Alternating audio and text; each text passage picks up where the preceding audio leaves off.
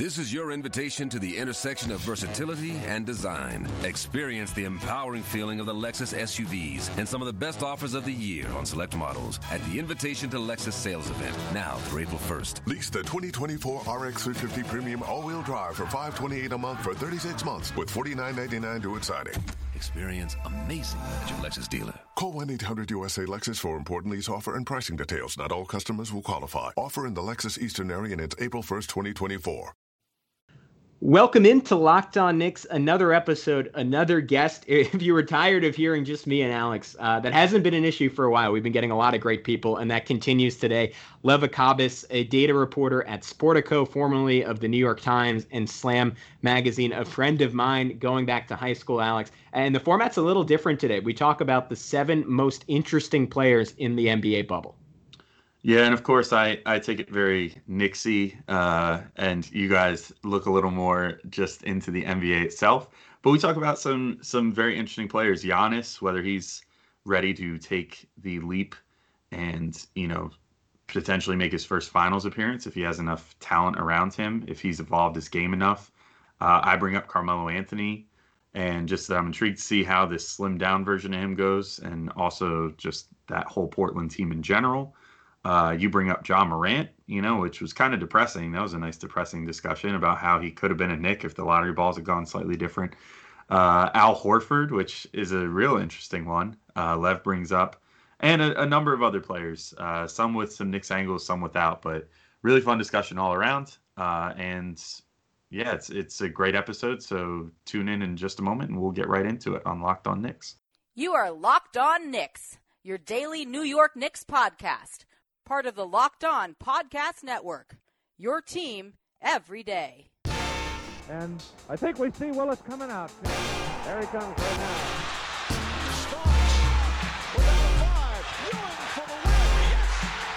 Puck left, now fires it, and he's good, and he's fouled! It counts, and he has Anthony for three.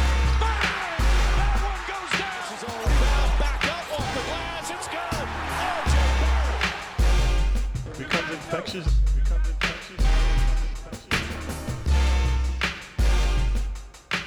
You are Locked On Knicks, your daily New York Knicks podcast. Today's episode is brought to you by RockAuto.com. Amazing selection, reliably low prices, all the parts your car will ever need. As promised, we are joined by Lev Akabas. He's a junior data reporter at Sportico previously interned for the New York Times and Slam Online. We went to high school together. He is friends with Mike Breen, and we definitely didn't record 10 minutes of the podcast without recording it. Lev, thank you so much for joining and tolerating my mishap.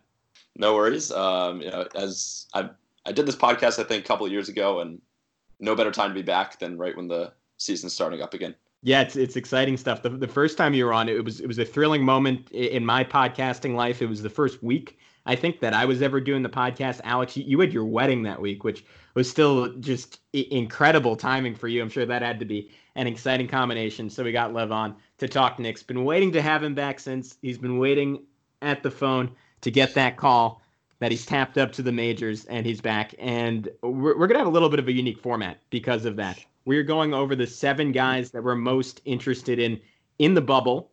And we're going to try to tie each of them in to the Knicks. I'm not sure if there's inherently an angle for each one, but one there definitely is is our first guy, and Levit's a player that you picked, Giannis Antetokounmpo, the guy that the Knicks almost based their entire coaching hire off of recruiting. My, my big question with him is what's different about him this year? Obviously, statistically, very good in the playoffs last year, but faltered a little bit against Toronto's defense and particularly Kawhi Leonard. Do you see anything different in his game this year that, that you think will allow him to have more success in the later rounds with the obvious qualifier that he was still very, very good last season? Yeah, I think you, I think you hit on a lot of the big points here. I think one of the biggest differences his game this year is just his willingness to take threes, um, just to shake it up for the defender and add another angle to his game. He's not actually hitting them at a terrible clip. Um, you know, you've seen some of the memes of his air balls, but he hits it at a decent percentage, and he's the fact that he's willing to take them gives him the opportunities to drive maybe a little bit more than he did last year. Although his issues in the playoffs last year, I think, mostly came down to inability to hit guys out of the double team with speed Uh, the way that the Raptors were defending him, they would build a wall around him and they would force him to make quick decisions and hit open guys. And he just was a hair slow on all those decisions. And now that he's seen that before in the playoffs, I think he'll be better equipped to handle it this year. I'm I'm, I'm with you on that, and I, I don't know, Alex. I'm, I'm interested to hear your take on it too, because my read on last year was obviously there were areas for him to improve, but I thought it was more so Milwaukee's supporting cast and their inability to hit big shots at big times. If you remember, they essentially had game three in Toronto won last season. They had chances at the end of regulation, overtime, and double overtime to take that. And guys like Eric Bledsoe, Khris Middleton, Nikola Mirotic just consistently couldn't make open threes that Giannis was generating for them. And I think the system that Bud's divided, Bud's devised is pretty ingenious in, in the sense that if guys are making those shots, there's essentially no way to guard it because Giannis is such a force at this point. E- even someone like Kawhi Leonard can't really take him one on one. And now that Kawhi Leonard's out of the conference, I, I just think if Milwaukee hits their threes, they're not going to lose. And, and, if they don't, it, it'll get kind of interesting.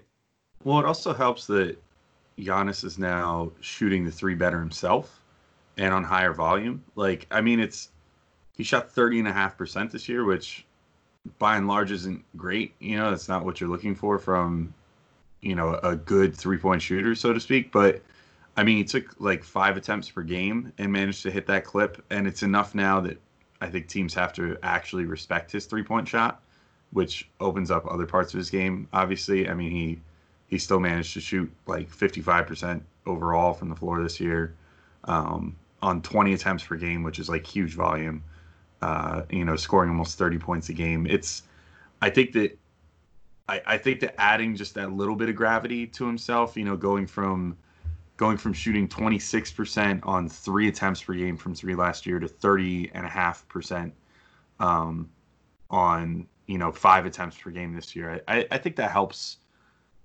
Giannis overall with his game and, and helps generate those. I mean, he's, he's, he was generating looks for everybody last year he's continued to do it this year. But yeah, like to your point, some of the guys seem to just be even better this year as well.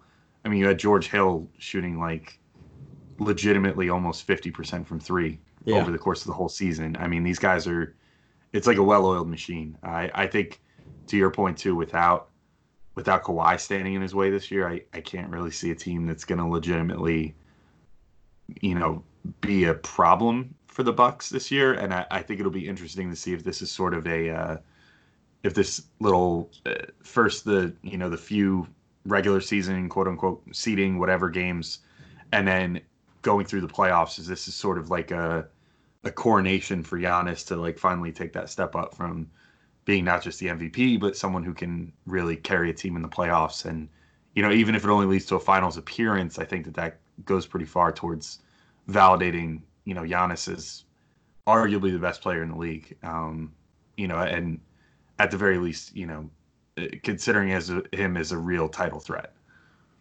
Yeah, I guess Lev, to that point, would you take Milwaukee over the field right now in the East? Because statistically, it isn't close. Milwaukee's on track essentially when the season stopped to be one of the 10 greatest teams ever. I think in terms of net rating, they were top two or three all time. And I, I just get a sense that there's a feeling around the league that the gap isn't actually that wide, and, and teams like Toronto and, and, Boston, if Kemba Walker are, are fully healthy, th- those series would be a, little bit closer to toss-ups than some people think.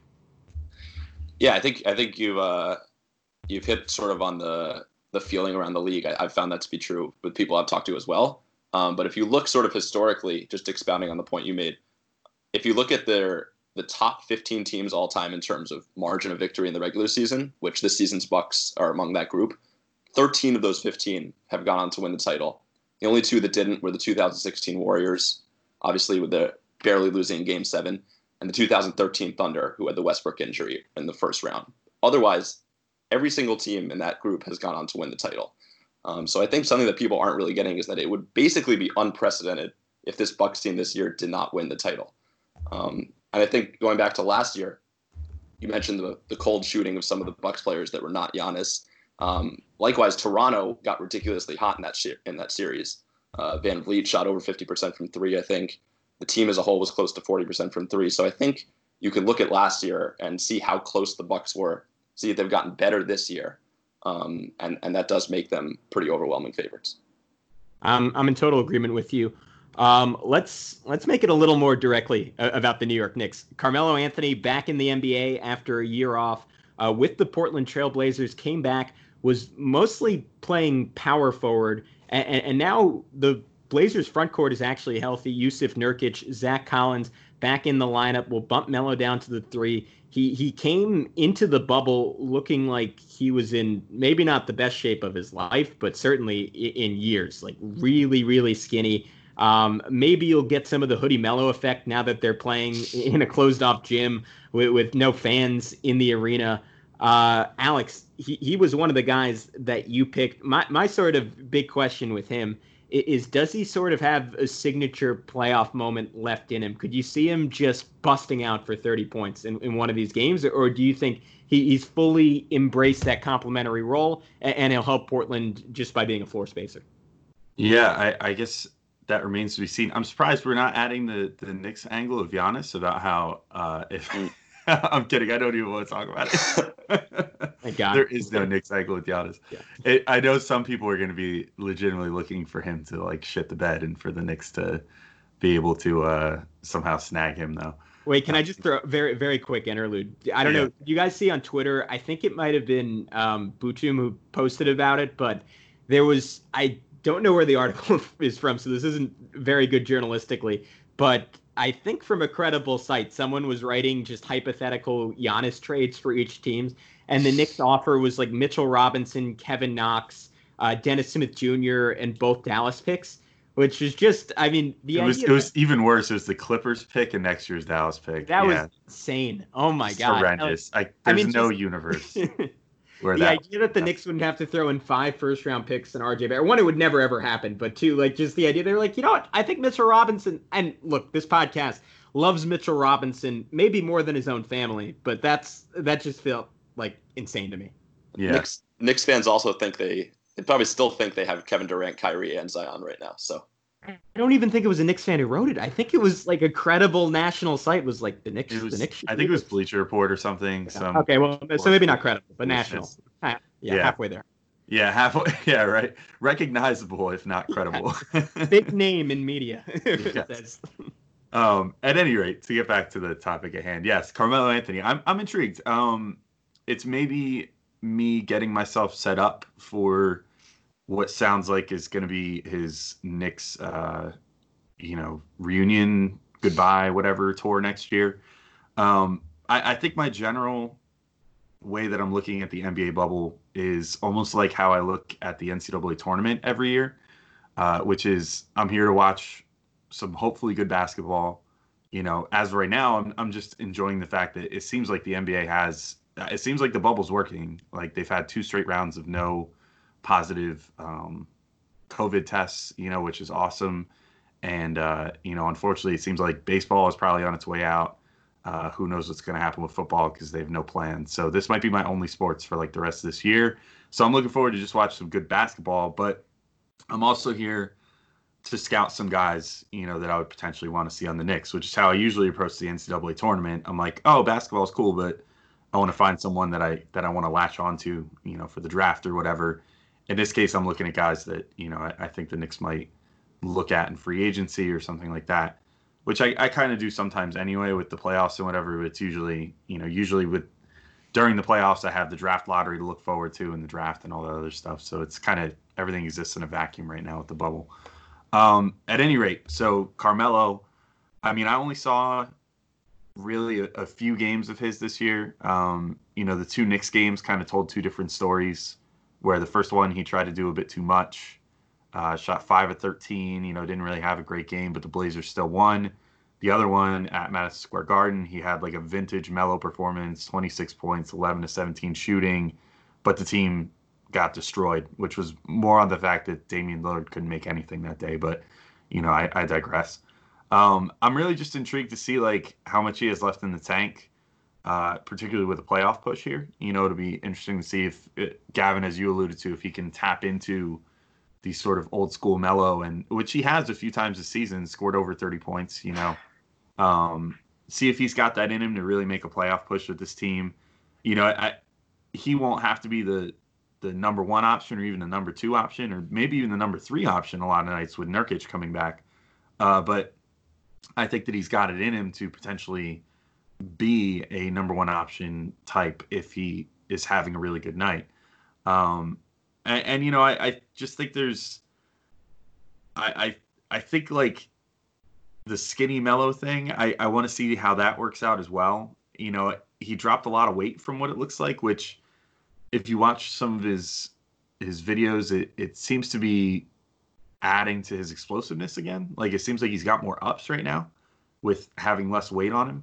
Uh, but the other thing is, I wonder how that's going to affect the power part of his game, which has always kind of been a staple, like being able to back guys down in the post to create a little separation for that, you know, turnaround jumper or whatever. Um, his rebounding ability, which I think has always been really underrated for Melo, uh, is pretty power based. The fact that you know he's smaller than a lot of these guys down on the block, but is able to still kind of body them. I wonder if that's going to be affected by him losing the weight.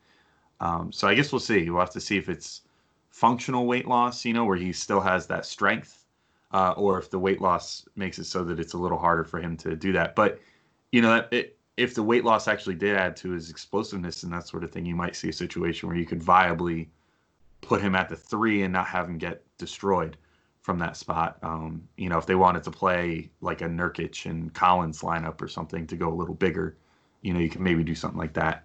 Um, but yeah, that, that's pretty much it with Melo. I also, I mean, I guess my last note is I desperately need the league to let Mark Berman in on the post game Zoom call. Uh, Lev, if you're not familiar, the the beat reporter for the New York Post for the Knicks because I just need that direct "Are you going to the Knicks?" question to be posed to Melo because Berman always will just straight up ask that and then end the press conference right there.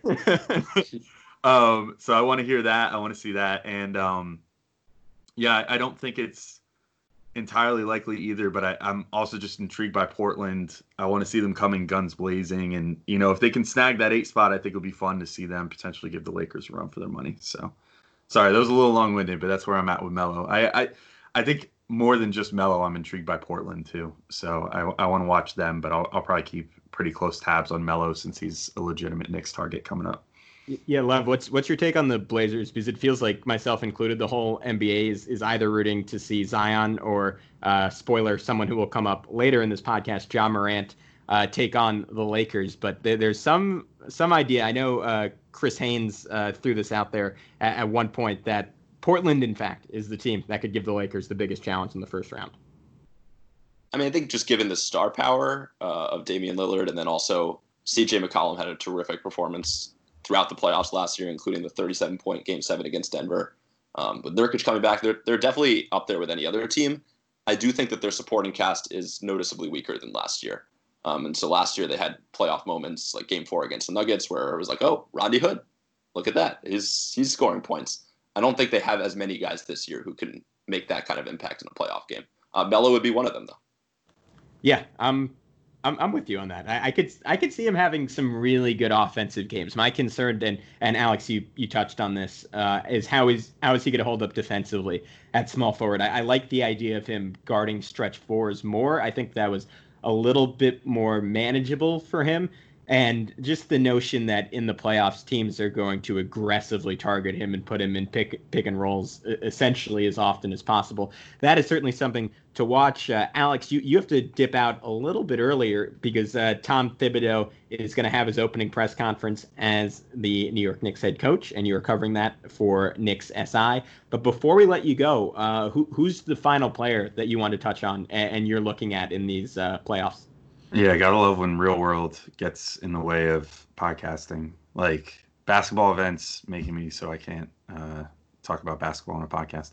Um, that, that's when you know you've made it. That's I mean yeah. that, that's a sign of success, I would say. Yeah, I hope so. Um, so yeah, my other one is another another OCAC. Uh, once the Knick, always the Knick, but it's Danilo Gallinari, who's another potential could be possible future Knick.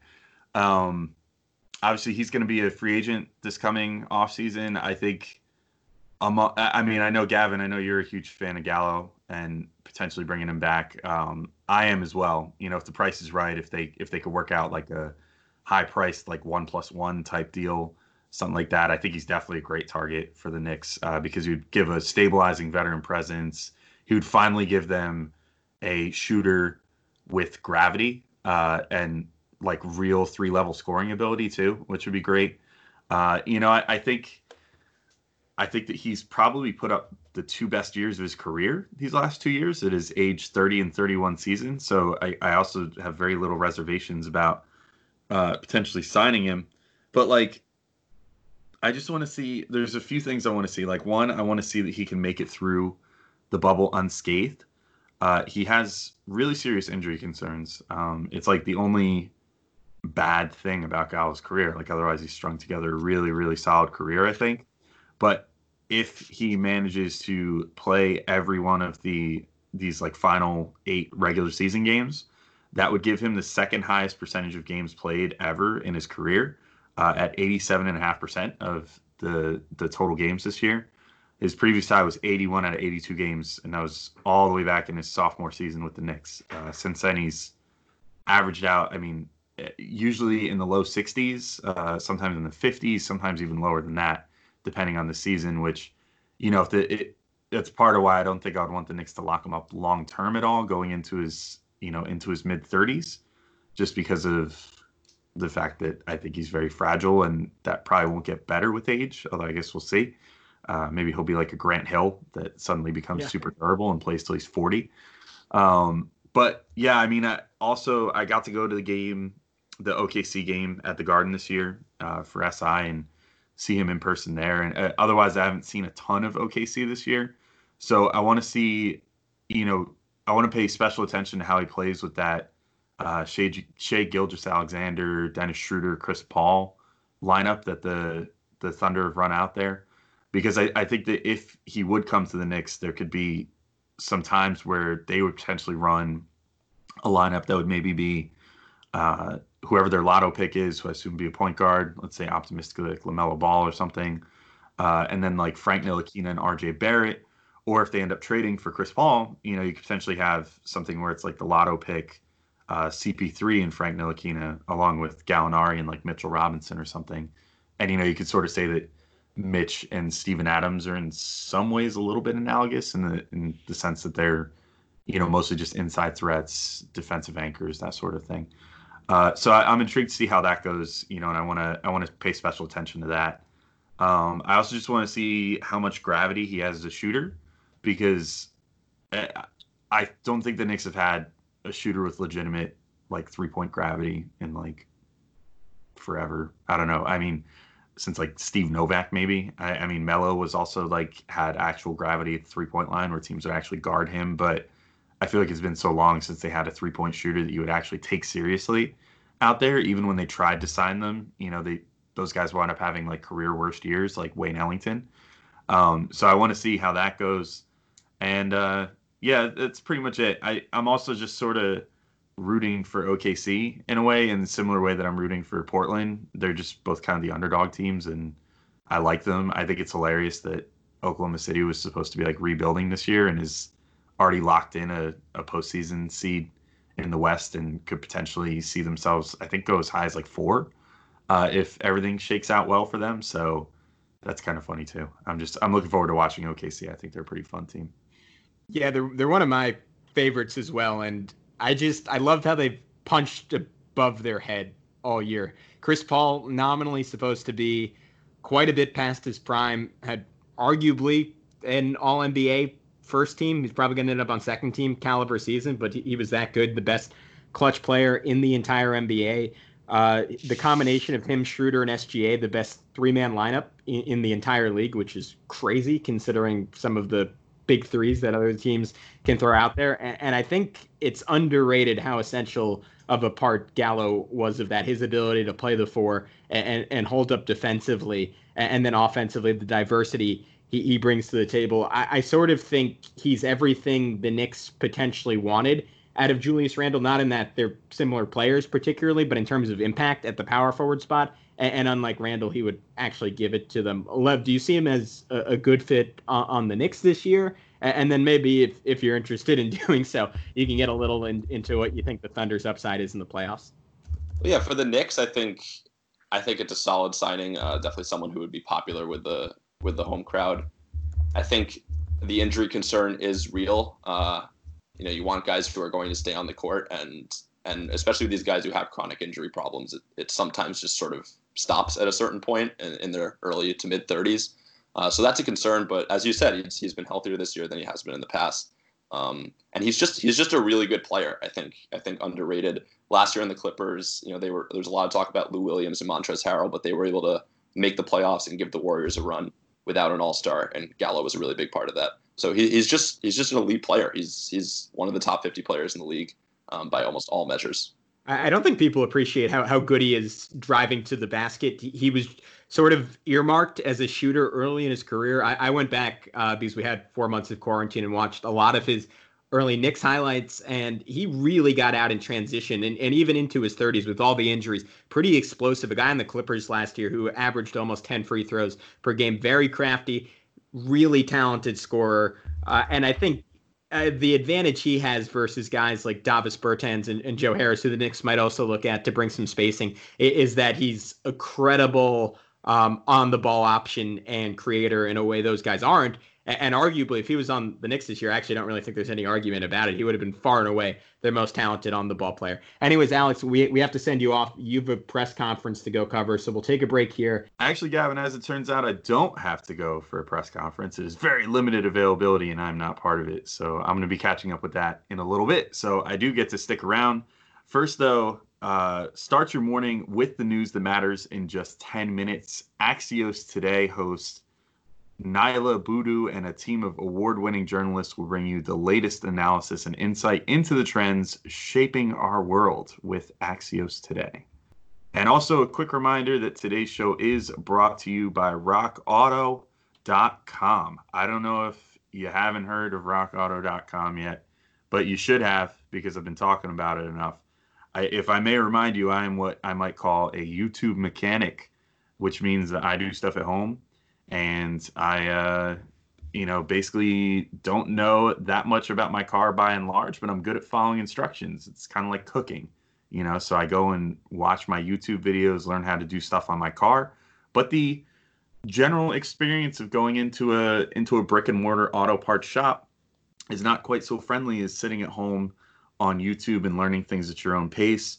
You're often asked a whole bunch of probing questions that you don't really know the answers to. Uh, they put you on the spot, and you you know you end up stammering over your words, and then maybe they order you something, and it ends up costing a lot more than you thought it would because they give you the part that's going to make them the most money from whatever brand. And also, they you know these big auto part stores don't give you the same deals that they give mechanics. That's a problem. That's where RockAuto.com comes in. You can go on RockAuto.com super easy to navigate at your own speed. You know, again, if you're a if you're a home mechanic like me, that's extremely important to be able to sit there and ponder each decision and stuff like that. Uh, basically, when you go to rockauto.com, you're going to see a list of every make of car that you could think of. Click on your make, then you click on the year, then your model, then your trim package, and then there's just an easy to get through list of all the parts that you could ever need for your car. I am going to be replacing the tow package on the back of my Subaru Forester soon because I was an idiot and left my ball hitch in and it got totally rusted shut in there. So I, I kind of need a new one so I can have a bike rack uh, because I bought a bike rack that I now can't use, which is not great. So I'm going to be doing that repair soon, and I'm definitely going to be purchasing my parts through RockAuto.com because I check the prices versus everywhere else, and they're indisputably less expensive, which definitely works for me. So if you want to check that out and see if rockauto.com has the right parts for your car, which spoiler alert, they will, go there right now and see all the parts available for your car or truck. And if you decide to make a purchase, please write locked on in their How Did You Hear About Us box so that they know we sent you. Amazing selection, reliably low prices, all the parts your car will ever need at rockauto.com. All right, we are back on Locked on Knicks. Next guy up, seven most exciting players in the NBA bubble is a guy painfully. The Knicks were just one spot away from taking in the NBA draft, and that is Ja Morant. And, I feel like his rookie season is somehow still being a little bit underrated by the world. And it makes sense because Zion Williamson came back and set the NBA on fire and was almost immediately one of the top 15 to 20 guys in the league. But I don't think Morant is too far off from being in that conversation. He, he's precocious in a way that you're seeing more and more for some of these young ball dominant guys in the league. I, I think of Luka, I think of Trae Young just in the in the way that he conducts offense and i'm so impressed for someone who's so ridiculously talented he's this unique combination of slithery bouncy while still being really smart and, and a surprisingly high level shooter 37% from three his first year in the nba but he doesn't force anything there are times where he'll break down a defense by himself and set up Jaren Jackson for an alley oop or, or, kick out to one of Memphis's shooters. And, and then when he gets trapped, you, you see so many times in those situations, rookies tend to force the issue and try to do everything themselves. He's totally content just kicking off a, a sequence of ball movement around the perimeter and, and, just trusting that his teammates will be able to anticipate the next pass and, and take advantage of a scrambling defense. I, I was trying for the sake of this exercise to think of a comp for him because he's just sort of a little unique in that he's this skinny dude, but insanely explosive and such a smart passer at the same time. I, I, was thinking there's a little bit of Baron Davis there with his combo of athleticism and plus shooting, but BD was he's a little bit bulkier, and I, I don't think he was quite as quick uh, on the dribble as Morant was. The closest thing I got to was actually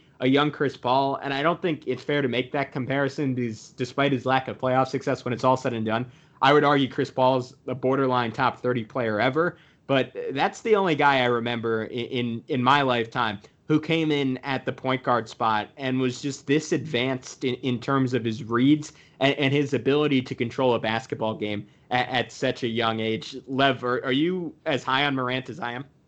yeah, I'm I'm also quite high on him. I think he's put together a very impressive rookie season.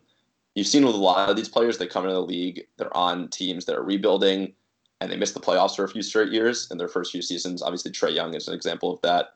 I think the Grizzlies are a more talented team than the Hawks, but still, the way that Morant has elevated them and energized the whole team uh, to get to the eight seed this year, especially since they were in the 14 slot, I think over a month into the season, and so to have the maturity for that team to come together and rise all the way up to the eight seed. I, I think is really impressive, and he's the leader of the team. I think that the team on the court follows him, and for him to lead a team to the playoffs as rookie year, um, very impressive. I, I, agree with you. Though, the comparison is really tough, uh, player wise. I, I think Trae Young is the one that I'm sort of inclined to make just from sort of a advanced from a passing perspective as a rookie. Those two are both very impressive. Um, but but I agree, he's he's one of a kind. Alex, everyone sort of fixates on the Knicks missing out on Zion, but I, I, I don't know if there's quite enough conversation about what Ja would have meant for the franchise. He, I think he legitimately changes the whole trajectory of the team relative to a guy like RJ Barrett, who's, who's very good, but isn't in the same category talent wise. I mean, I think it's easy to, to say that he would have been the Knicks' most talented rookie since Patrick Ewing. And the fact that he's a point guard makes it so meaningful. And that's, we, we talked about it with Nate a little bit the other day. That's the one position the Knicks have just struggled to find the guy for decades on end now. Yeah, the Grizzlies are kind of a depressing team for me to watch because they have two guys that I very much would have liked to walk out of last year's draft with, and they're both killing it like big time uh, in Morant and Brandon Clarke. So yeah, it's uh, I mean, it is what it is. Like ultimately, when I look back on last year's draft, I think to myself like, well, it, I, it worked out pretty good for the Knicks, all things told, because at least they didn't drop any further, uh, like some of their contemporaries did to add, you know, top three uh, lotto positions that pretty much dropped as far as they possibly could have. Um, but yeah, it stings still to watch like Ja Morant. I mean, the, the Knicks have been so hungry for a point guard for so long that like it's you know he he is like just everything you would want out of a point guard. My my main worry with him is that he throws himself around a little too much, uh, and I worry that maybe he's he's inviting an injury at some point in his career uh, by essentially trying to posterize everything with a pulse. But uh, you know, I, I think that there's nobody more exciting other than maybe Zion, you know, out of this rookie class than Ja Morant. And Yeah, I yeah, I guess I guess you could say. I don't know. They're kind of like neck and neck, to be honest. I mean, they they're they're both just such crazy athletes and so talented. And you know, Ja I think has a really complete game for a point guard. Like he's exactly what you would want out of a modern NBA point guard in the in the sense that he shot really respectable from three, but is also a freak athlete and has fantastic vision and everything else. So yeah, it's uh, it still stings a bit to this day. But I will be watching the Grizzlies. I mean, they've sort of become one of those teams that, you know, if I'm not going to be watching the watching the Knicks, is you know a team that I definitely like to keep an eye on because uh, you know, they do have a really intriguing young core and all that, and, and they are very fun to watch. So, yeah, I'll have my eyes on Ja Morant as well, even if it's uh, a little bit of a sad exercise. Yeah, I think a lot of people are counting them out against either Portland or New Orleans, whichever one of those teams comes through and, and gets to the play-in game. But I, I, think with two chances, I, I, kind of I kind of have a gut feeling Memphis is going to find a way to sneak in. They're they're really really tough, and even though the the makeup of of their guys is completely different, there's a little bit of that grit and grind DNA still in there. And, and crazy to think, to your point, talking about both of them, that John Zion were at one point on the same AAU team, and neither one were considered the best player on that team. Just surreal. The people who got to watch that, quite lucky. All right, uh, Lev, who, who's our who's who's the next guy you want to talk about? Before I get to my next guy, I would like to point out it's extremely Knicksy to have the third pick in a draft with two transcendent players. Yeah, um, but but so such is the life of a Knicks fan. Um, yeah, my next guy was Al Horford, which would probably not be most people's first pick for sort of intriguing player on the 76ers. But here's here's the rationale. So the Sixers were very competitive in the playoffs the last two years, um, really going the distance with Toronto last year and then giving Boston a run for its money the year before. And one of their downfalls in the playoffs is that they were in both seasons absolutely clobbered in the minutes when Joel Embiid was on the bench, which is a decent amount of minutes given uh, the fact that he is not able to play the full game usually in most of these games. Especially this season, we don't know what kind of condition he's in coming to the bubble. Um, he may be sitting a decent amount. And the Sixers have announced that they're having Horford come off the bench as a backup to Embiid. And so I think that could really alleviate a problem the Sixers have really had in the last two playoffs. I'm not selling any Horford stock, despite the fact that his numbers have been really down this year. When he plays without Embiid this year, he still averages 17, 8, and 5 uh, per 36 minutes, which is right around where he was the past several seasons as an all star for Boston. Um, so I think that if used in the right situations, he could come in as a backup and just sort of dominate a second unit in a way that the Sixers have not had a backup for Embiid in the past two postseasons. Alex, do you buy that Philly could potentially be dangerous for Milwaukee in particular? Because it was, it, I sort of got the feeling as as much flack as they took throughout the year, they were sort of gunning for the playoffs the whole season, and maybe that's prescribing too much of a master plan to Brett Brown and what's largely been a pretty dysfunctional front office post Sam Hinkie. But the way they really paced Embiid and uh, it was I was listening to Rachel Nichols on a podcast the other day, and she was talking about how even going back to the preseason, Embiid was saying he wanted to play a lot less games this year and a lot less minutes this year because he, he felt like he, last year he went hard to prove that he could play a full season, and in doing so, he, he was basically out of gas by the playoffs. And, and I don't think people fully appreciate the fact that Philly was not only better than Toronto last year with Embiid on the floor, they absolutely dominated the Raptors in those minutes, and Embiid uh, missed a full game in the series, had games where he could only play like 15 to 20 minutes. I think he was sick. He had a variety of ailments. And, and despite all that, they came within one crazy Kawhi Leonard shot of, of taking the Raptors to overtime in game seven. And I guess all that is to say, is there a scenario where Philly, I mean, Milwaukee's so far ahead of everyone else, but Philly sneakily the second best contender to come out of the East? And, and, I guess what role does Horford play in that, in the sense that they can get 48 minutes of either Embiid or, or Horford guarding Giannis, nominally two two of the best guys who have had success against him? Yeah, I mean it's kind of interesting. Like the Sixers to me are almost like the uh, the contending version of the joke that everybody made about the Knicks this past offseason about signing too many power forwards and whatever. like it, it's because now they're talking about Ben Simmons is going to be like he's been practicing and you know whatever is the starting power forward rather than point guard, which would be an interesting development. I mean, a lot of people have been advocating like he should be the nominal power forward to start because that's the position that he's best equipped to defend, and you know, it also it gives you an advantage to have more ball handlers out there and not put it all on him with a whole bunch of other bigs. Um, so I, I'm intrigued by them. I, I don't know necessarily that I think that they're going to be the second best team behind Milwaukee. I still think that probably belongs to the Celtics, unfortunately. Um, although they have their own issues. I mean, I really think, I, I think basically what it comes down to for me with the East is like this year it's like Milwaukee is at the top, and then you know there's if we were writing this out on Twitter, it would be like Milwaukee and then like 20 greater than signs, and then you know like maybe Philly or maybe the Celtics or maybe even the Heat, and then you know like one greater than sign the next team, one greater than the next team, and then maybe a bigger drop off after you know those next three. I think, but it's uh it, it'll be interesting to see. I Horford, I do agree, like with Lev in the sense that like if he becomes just a true backup to Embiid, I think that that's probably the smart way to do it because I just don't think those two can really coexist as we saw this year. Um, you know, it's it's a rough fit to have them both out there at once in a league that's trending smaller. I, I'm more, I, I'm, I guess I'm also just kind of intrigued by how they're going to handle I mean, if Simmons is going to be your de facto power forward, if that's how they decide to go, and then you put Shake Milton out there as like your point guard, then is Tobias Harris still going to be considered like a three? Because that's another guy that I think is best suited to be out there as more of a four.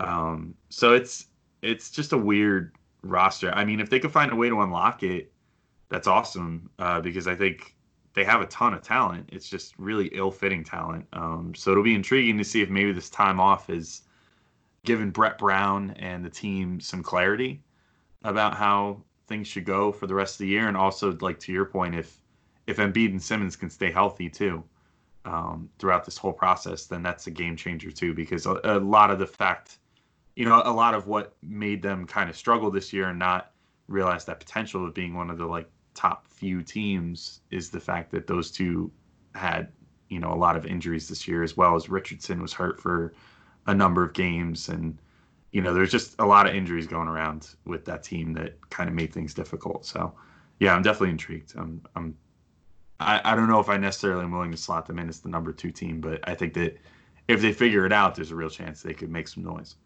I think with I think with Philly, the way to look at it is not necessarily just sort of who's going to play the five, who's going to play the four, but sort of players' styles working well together. And I think it's been clear throughout the season that Embiid and Horford don't play well together. Uh, mm-hmm. The Sixers have actually been outscored in those minutes when they played together, whereas they're plus 10 points per 100 possessions with just Embiid, plus five with just Horford. So if they're basically saying, we're going to just use those minutes uh, where we've been successful and take away these minutes from these lineups where we've been unsuccessful, I think they might be, they might surprise some people. I, I think it's always interesting to see the psychology of when you give a guy a big contract and then he doesn't necessarily fit the role you expected of him, but there's still a mechanism where he can be productive. Um, how long it takes for teams to be willing to swallow their pride and make that adjustment. And, and I think, and it, it's, I read, I, I want to give the guy credit, but I forgot who the author was. A, a great piece on draft picks and how teams would benefit from trading their busts much earlier than they do. Like often, first round picks get traded near the end of their initial contract when teams nominally know that they're probably not going to be a great player 40 games in to their career. So this is a case, and I'm not saying the Knicks necessarily should have done this because he was a top 10 pick and, and showed a lot of flashes his rookie year. But Kevin Knox's value is never higher than when he ripped off like five straight 20 point games or, or close to 20 point games a, as a rookie. And at that point, they probably could have moved him on for what might have been another top 10 pick in another draft. And arguably at the time, like the city would have burned. But if the Knicks had some internal knowledge saying, hey, I don't think what this guy doing, what this guy's doing is necessarily sustainable, uh, let's take advantage of how high his value is now, um, they would have done it. And, and it's basically like a sunk cost fallacy that I, I actually really appreciate Philly, who's been sort of stubborn in a lot of respects in terms of the lineups they played and, and the style that they play for years and years and years now, is actually willing to make the adjustment and recognize the best thing Al Horford can do for us is play 20 minutes a game, 18 of them probably with Embiid on the bench, and, just take advantage of the fact that we could have A minus to A plus center play for 48 minutes a night. And, and, to me, that's the best version of that team. And I think sneakily makes them a little bit of a contender. I don't really buy that they can beat the Bucks, but I, I think Embiid is good enough that they would have a puncher's chance in that series. Um, I want to go west to another transcendent talent, and that is Luka Doncic. I'm, I'm not sure if we, we very famously would say every single episode on this pod about Kevin Knox that he's only 19. Well, Luka Doncic, and I, I didn't realize he was this young. He was 20 the whole season. He turned 21 uh, about eight days before the shutdown, and he averaged 29 points, nine rebounds, nine assists per game on good efficiency. And, and that's just I don't if people appreciate it enough. He, he's he's quite literally the best 20 year old in, in, NBA history. There's a case for LeBron James. I would argue that even though LeBron was an arguably better defensively as a youngster, Luka was a little bit more advanced on offense, even though LeBron had semi similar stats. Um, you, you, can talk between those two, but the fact that that's the conversation puts in perspective just how good he was. And at 20 years old, at, not even legal drinking age, he was orchestrating what was statistically the best offense in NBA history. They had 117 offensive rating. That means they scored 117 points per 100 possessions. He has this incredible deacceleration and, and I think I know I brought him up already, but offensively, the LeBron comparison is really fun for me because in some ways they're so different. Where LeBron is probably the best athlete, along with someone like Wilt Chamberlain to ever and Michael Jordan to ever play the sport. But Luka functionally does the same things despite being this pudgy Slovenian kid, and, it's because his deacceleration, um, along with James Harden, is as good as anyone to ever play the game. Like his start and stop, you'll you'll see it even with guys like Kawhi Leonard. He he freezes time and time again the best defenders in the league. Does a little move and then blows right by them. All that is set up by the fact that he's willing to take a ton of threes. And even though he didn't hit them at a super high rate, he, he sneakily only shot slightly better than Giannis from threes, granted on, on much more difficult attempts. Um, teams had to respect his shot and they just had to respect the fact that he could make any pass at any time. And as a 20 year old, basically rivaled what LeBron's doing 17 years into the league as a cross court passer and his ability while being double teamed to just pick out guys 30, 40 feet away in the opposite corner is pretty unparalleled in NBA history from anyone outside of LeBron.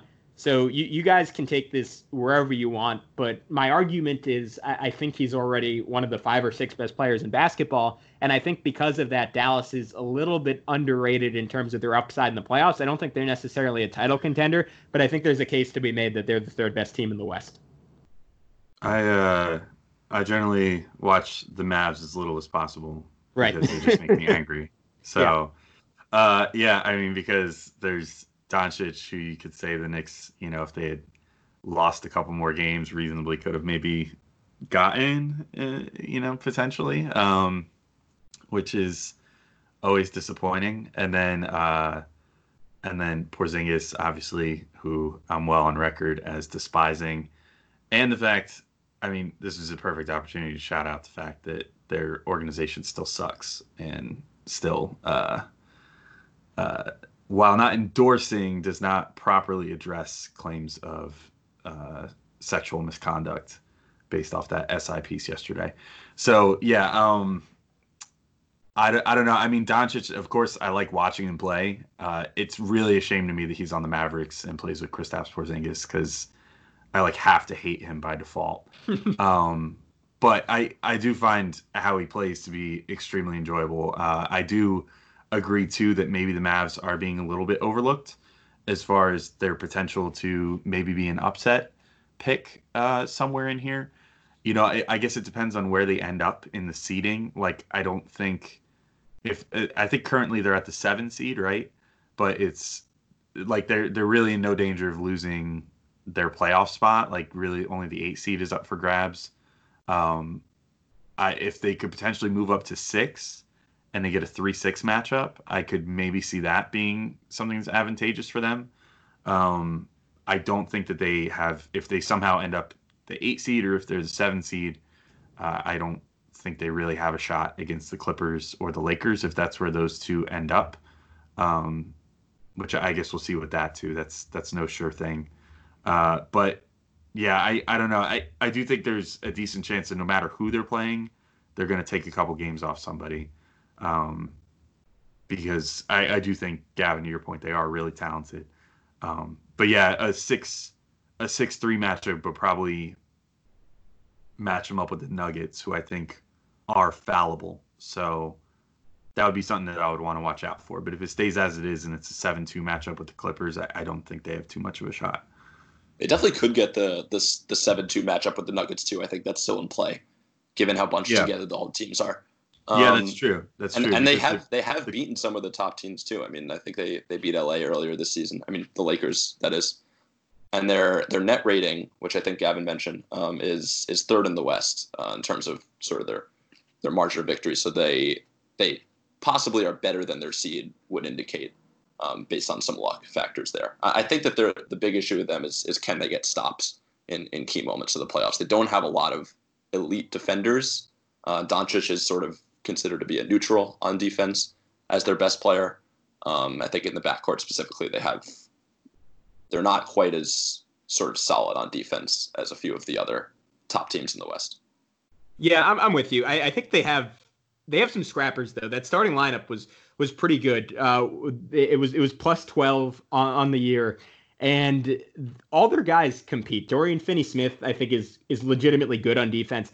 Seth Curry is kind of a pest. He's he's kind of similar to Steph, where teams try to pick on him and they don't always have quite as much success as you think they would. Tim Hardaway, and this will this will blow Knicks fans away, was actually pretty good on defense this year. He's by no means elite, but he's decided um, in a in a different organization to to start working hard and trying on that end. And he has plus athleticism, and he's pretty tenacious and focused. So he's not a disaster. And uh, he who shall not be named is a solid rim protector, even though he's not very mobile. Uh, some quick stats before we uh, wrap up on Luka. I mentioned the starting lineup was plus five. Him and Hardaway together, and Hardaway about mid-season started shooting the leather off the basketball. Our basketball basketballs aren't made with leather. Whatever's on a basketball, they started shooting it off. Um, was plus 11 in net rating with those two together. And, and the bench, um, Lord Voldemort with, with four other players was plus 22 with no Luka Doncic on the floor. So they were they were very very good with a lot of different teams. My big concern with them is lack of depth with no Dwight Powell and no Jalen Brunson. I, I think they're not quite deep enough. I, I don't know if uh, JJ Barea can hold up in the playoffs at age 34, but I think they're a sneaky good team. They're very fun, and I think if they play the Lakers or Clippers, they'll put a little bit of a scare into them before losing. All right, one more guy, and this is a person who who some people will consider his inclusion ridiculous. He, he's more of a meme than a basketball player at points. But I would argue, and this is something I never ever thought I would say in my life, that he's the third most important player on the Lakers, and his health could potentially swing the NBA title. Lev, who's our final guy?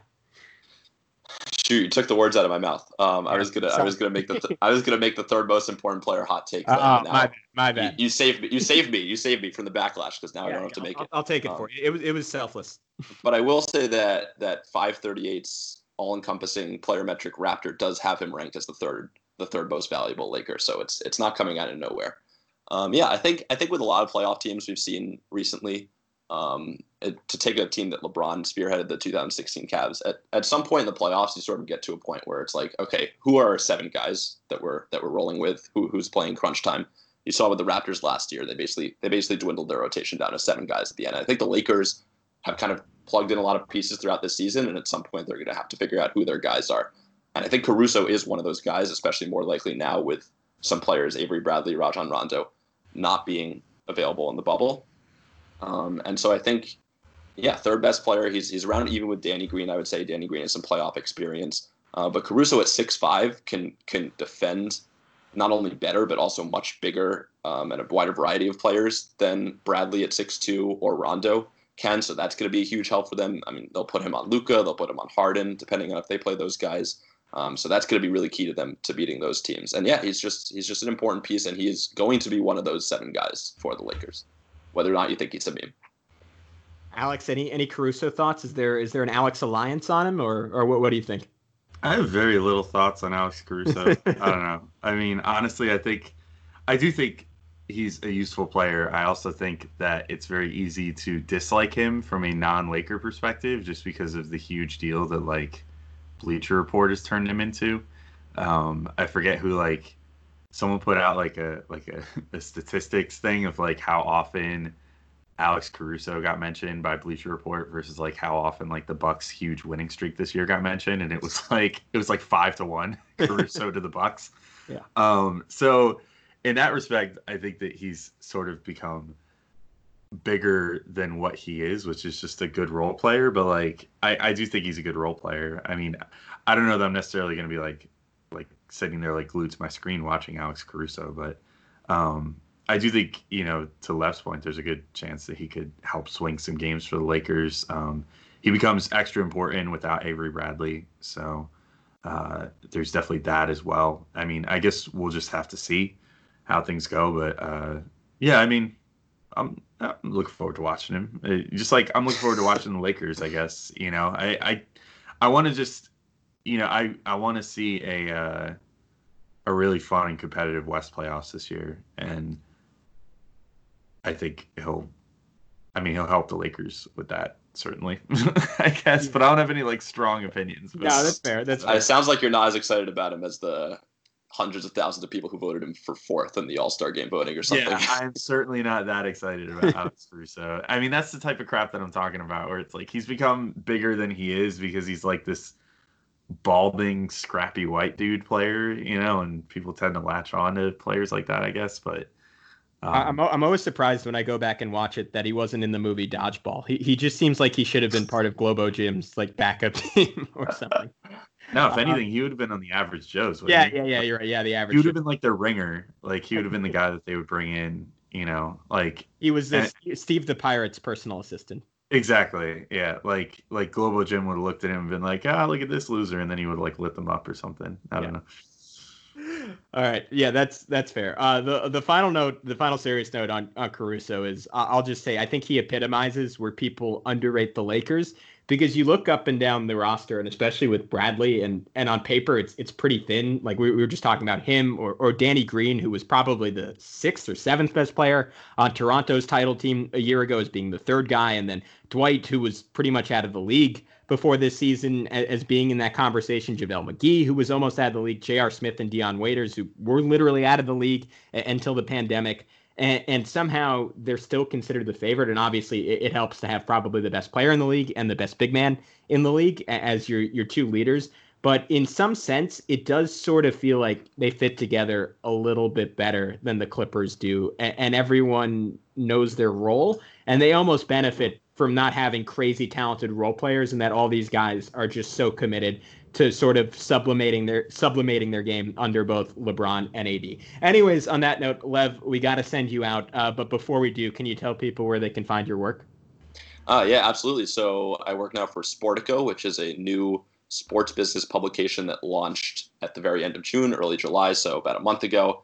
And yeah, I'm there uh, occasionally writing, very often making data visualizations to support all our other great writers' work. Uh, and yeah, we're writing about a lot of interesting things the business implications of the upcoming college football season possibly being canceled, NBA bubble, just sort of all sports. We got some NBA stuff in there too. I'll have an article on it tomorrow. So yeah, that's where you can check it out. Are you, are you still doing the basketball newsletter? You mean you mean my personal one? Yeah, yeah, yeah, your personal one. Yeah, I mean, I, I, I Gavin's I've alluding. that people can DM you to get that because it's Yeah, really def- I, I I love I've been reading it for literally years now because I think you've been doing it since I basically since I graduated high school and I've always Yeah, thank you. I've always I really really appreciate it. Yeah, I've, I've actually had it since middle school when I when I had a blog, and I just have some list of family, friends, uh, various people on on this email list. So yeah, you can DM me on Twitter to get to get on that. Now I'm just sort of sharing my Sportico stuff, but there might I'll share this for sure. All right, it, it's it's good stuff. I highly recommend it. Everyone go follow Lev on Twitter at LevAkabas, L E V A K A B A S. Thanks a lot, Lev. Thank you.